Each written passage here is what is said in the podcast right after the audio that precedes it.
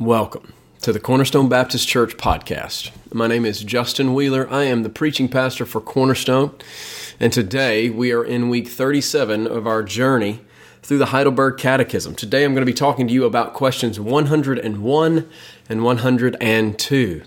And despite what I said last week in the conclusion, this week we are still going to be looking at the third commandment. Now, last week, as we were wrapping things up, I pointed out the fact that we were going to move on from the third commandment to the fourth commandment, and I overlooked the fact that there's some things that we still need to talk about in relation to the third commandment. Specifically, how can it apply in our lives in a positive way, um, specifically with regard to taking oaths and making vows. So here's the third commandment again. This is from Deuteronomy 5 11. You shall not take the name of the Lord your God in vain, for the Lord will not hold him guiltless who takes his name in vain. And last week we tried to figure out why this is such an important issue to God.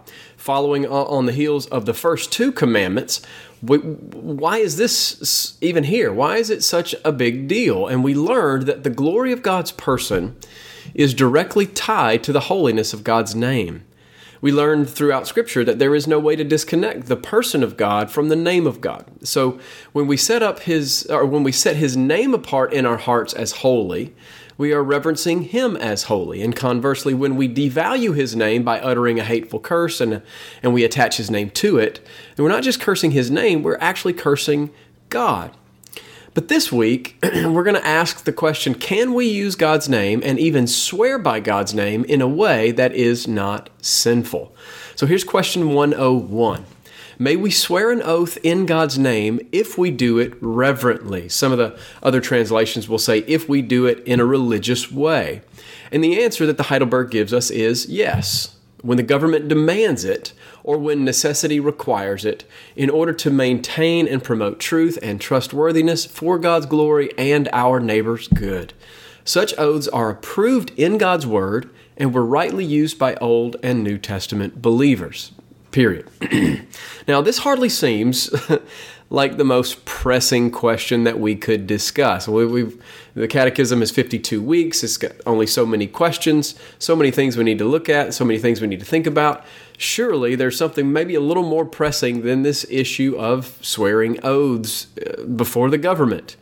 Um, the swearing of oaths by the name of God is not one of those ethical dilemmas that we tend to wrestle over all that much. In fact, we seldom take such oaths.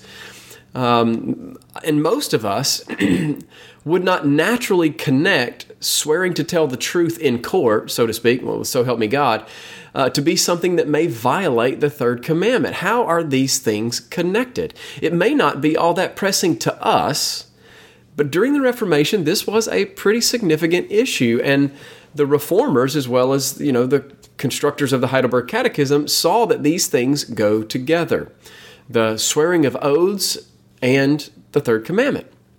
So, for starters, the reformers had to think through their pastoral counsel to former Catholics, uh, Catholics who uh, had left the church and, and also who had made monastic vows when they were in the Catholic Church, often including the promise of lifelong celibacy. And now these individuals, having left the Catholic Church, they wanted to break those vows. And the question was, can they do that? Should they do that? Well, the reality is that many of the vows taken by monks and other Catholic churchmen, they were made with the expectation that spiritual merit was actually being obtained. So the Catholic Church taught and still teaches that eternal life and other graces of God were to be earned, they were to be merited through the outward religious practices defined by the Roman Catholic Church, the sacraments and, and other things. And so, since these vows were made uh, within a system that was contrary to Scripture and the gospel, it was necessary, uh, the reformers taught, for the men and women who made these vows to actually repent of them. And thus, they were not bound by God to fulfill them. So, this was a pretty significant, pretty important issue for the newly reformed Protestant church. Now, today, for us, the taking of religious oath is not that common. Uh, but we may find ourselves in a position to have to be called upon uh, to give a testimony in court. And if so, we can expect to be asked to raise our right hand and to swear to tell the truth, the whole truth, and nothing but the truth. So help me God. And in this case, we are promising before God and all the people around us. Uh, by making an oath before God. And, and our, our oath is that we will give an honest and truthful testimony in everything that we say. And we do this, uh, you know, our court system does this in order to bring some solemnity to the court proceeding. And, and, we do this in order to draw attention to the fact that justice is a matter of grave importance. And so we evoke the name of our Creator uh, and we acknowledge the fact that everything that we say is going to be overseen by our Creator God and that He will be the final judge over our truthfulness in that particular trial. And the Heidelberg sees this as a good thing.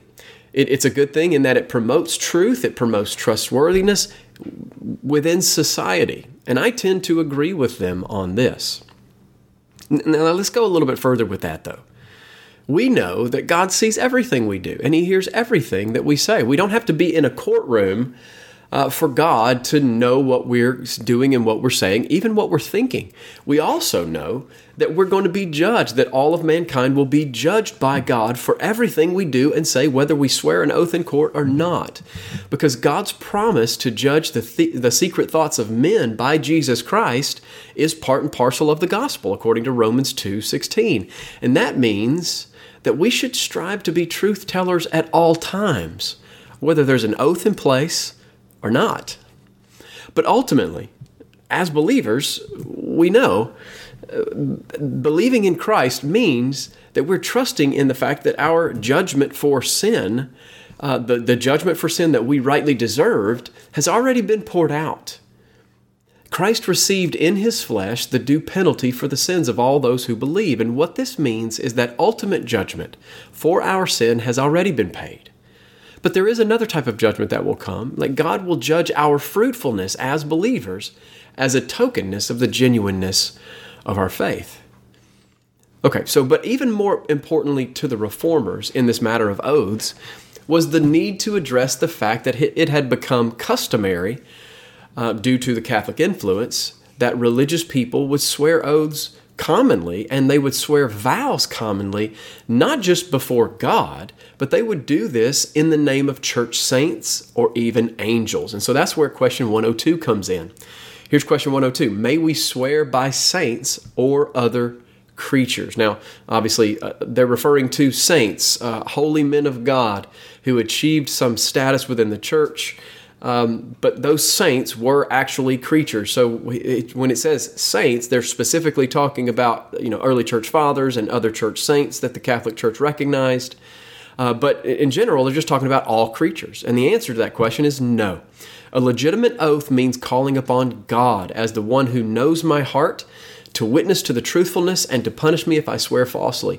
No creature, saint or otherwise, is worthy of such an honor. Now, the reformers corrected this practice of the people swearing oaths by, to saints um, by basically pointing out that there is no other individual, there is no entity, there is no being in this universe uh, that is worthy of having an oath declared in their name. And since God is the only one who truly knows the heart of man and the only one who can ultimately hold man accountable to keeping an oath, God is the only one by whom any oath or vow should be sworn. That's the logic of the answer to question 102. So let's put this into practice. If you're in the habit, or you can remember a time when you were in the habit of swearing on your mother's grave, I can remember uh, when I was a little kid. This was a common thing. We would we would try to get our friends to trust that we were telling the truth by saying something like "I swear on my mother's grave." Now, if you can remember that, or if you are in the habit of doing that, then you would be in violation of what the Heidelberg says is right and good. Your mother's grave is no doubt an important item to you for every good son. But your mother, whether dead or alive, is not so special that she can truly know your heart and judge your actions with the type of majestic justice that God possesses. So, of course, we shouldn't swear an oath on the name, head, or even the grave of some mere creature, be it saint, angel, or your dear mother. No creature is worthy of such an honor.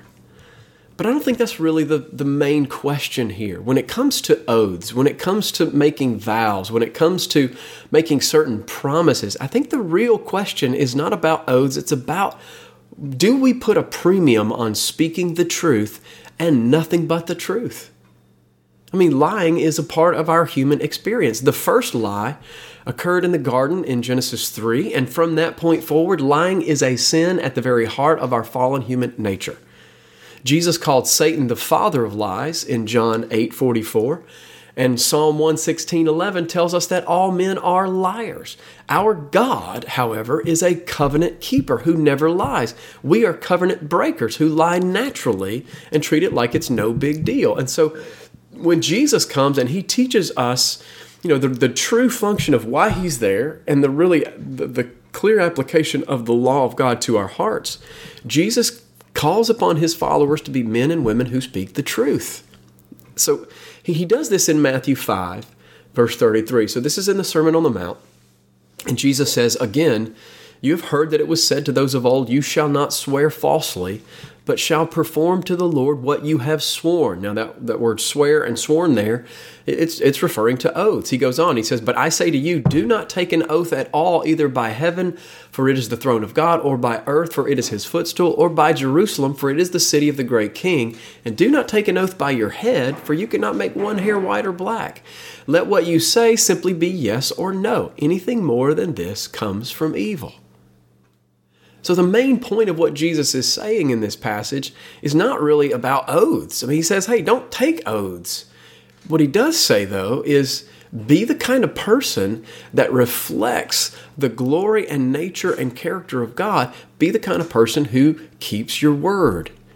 If you make a vow, you're bound to keep it. If you make a promise, you should do everything in your power to keep that promise. If we learn to be people of our word, people of honesty, and people of integrity, then there's really no need to make a vow at all. We simply become honest and trustworthy people like our Heavenly Father. Honest people don't need to swear by anything. They're known for their honesty, and their word is enough. That's what Jesus wants us to understand. He wants us to be honest and truthful the way He and the Father are honest and truthful. Jesus wants us to follow Him to be men and women of integrity. so think about it. If we said what we meant and meant what we said, there would be no need to make lofty promises.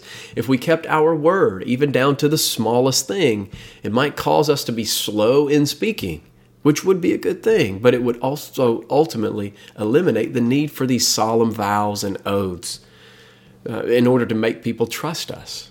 And this is what Jesus wants from his people. He wants us to live simple and quiet lives of honesty and trustworthiness. You see, the Bible is filled with warnings for how our tongues can cause destruction. Proverb 18:21 says death and life are in the power of the tongue.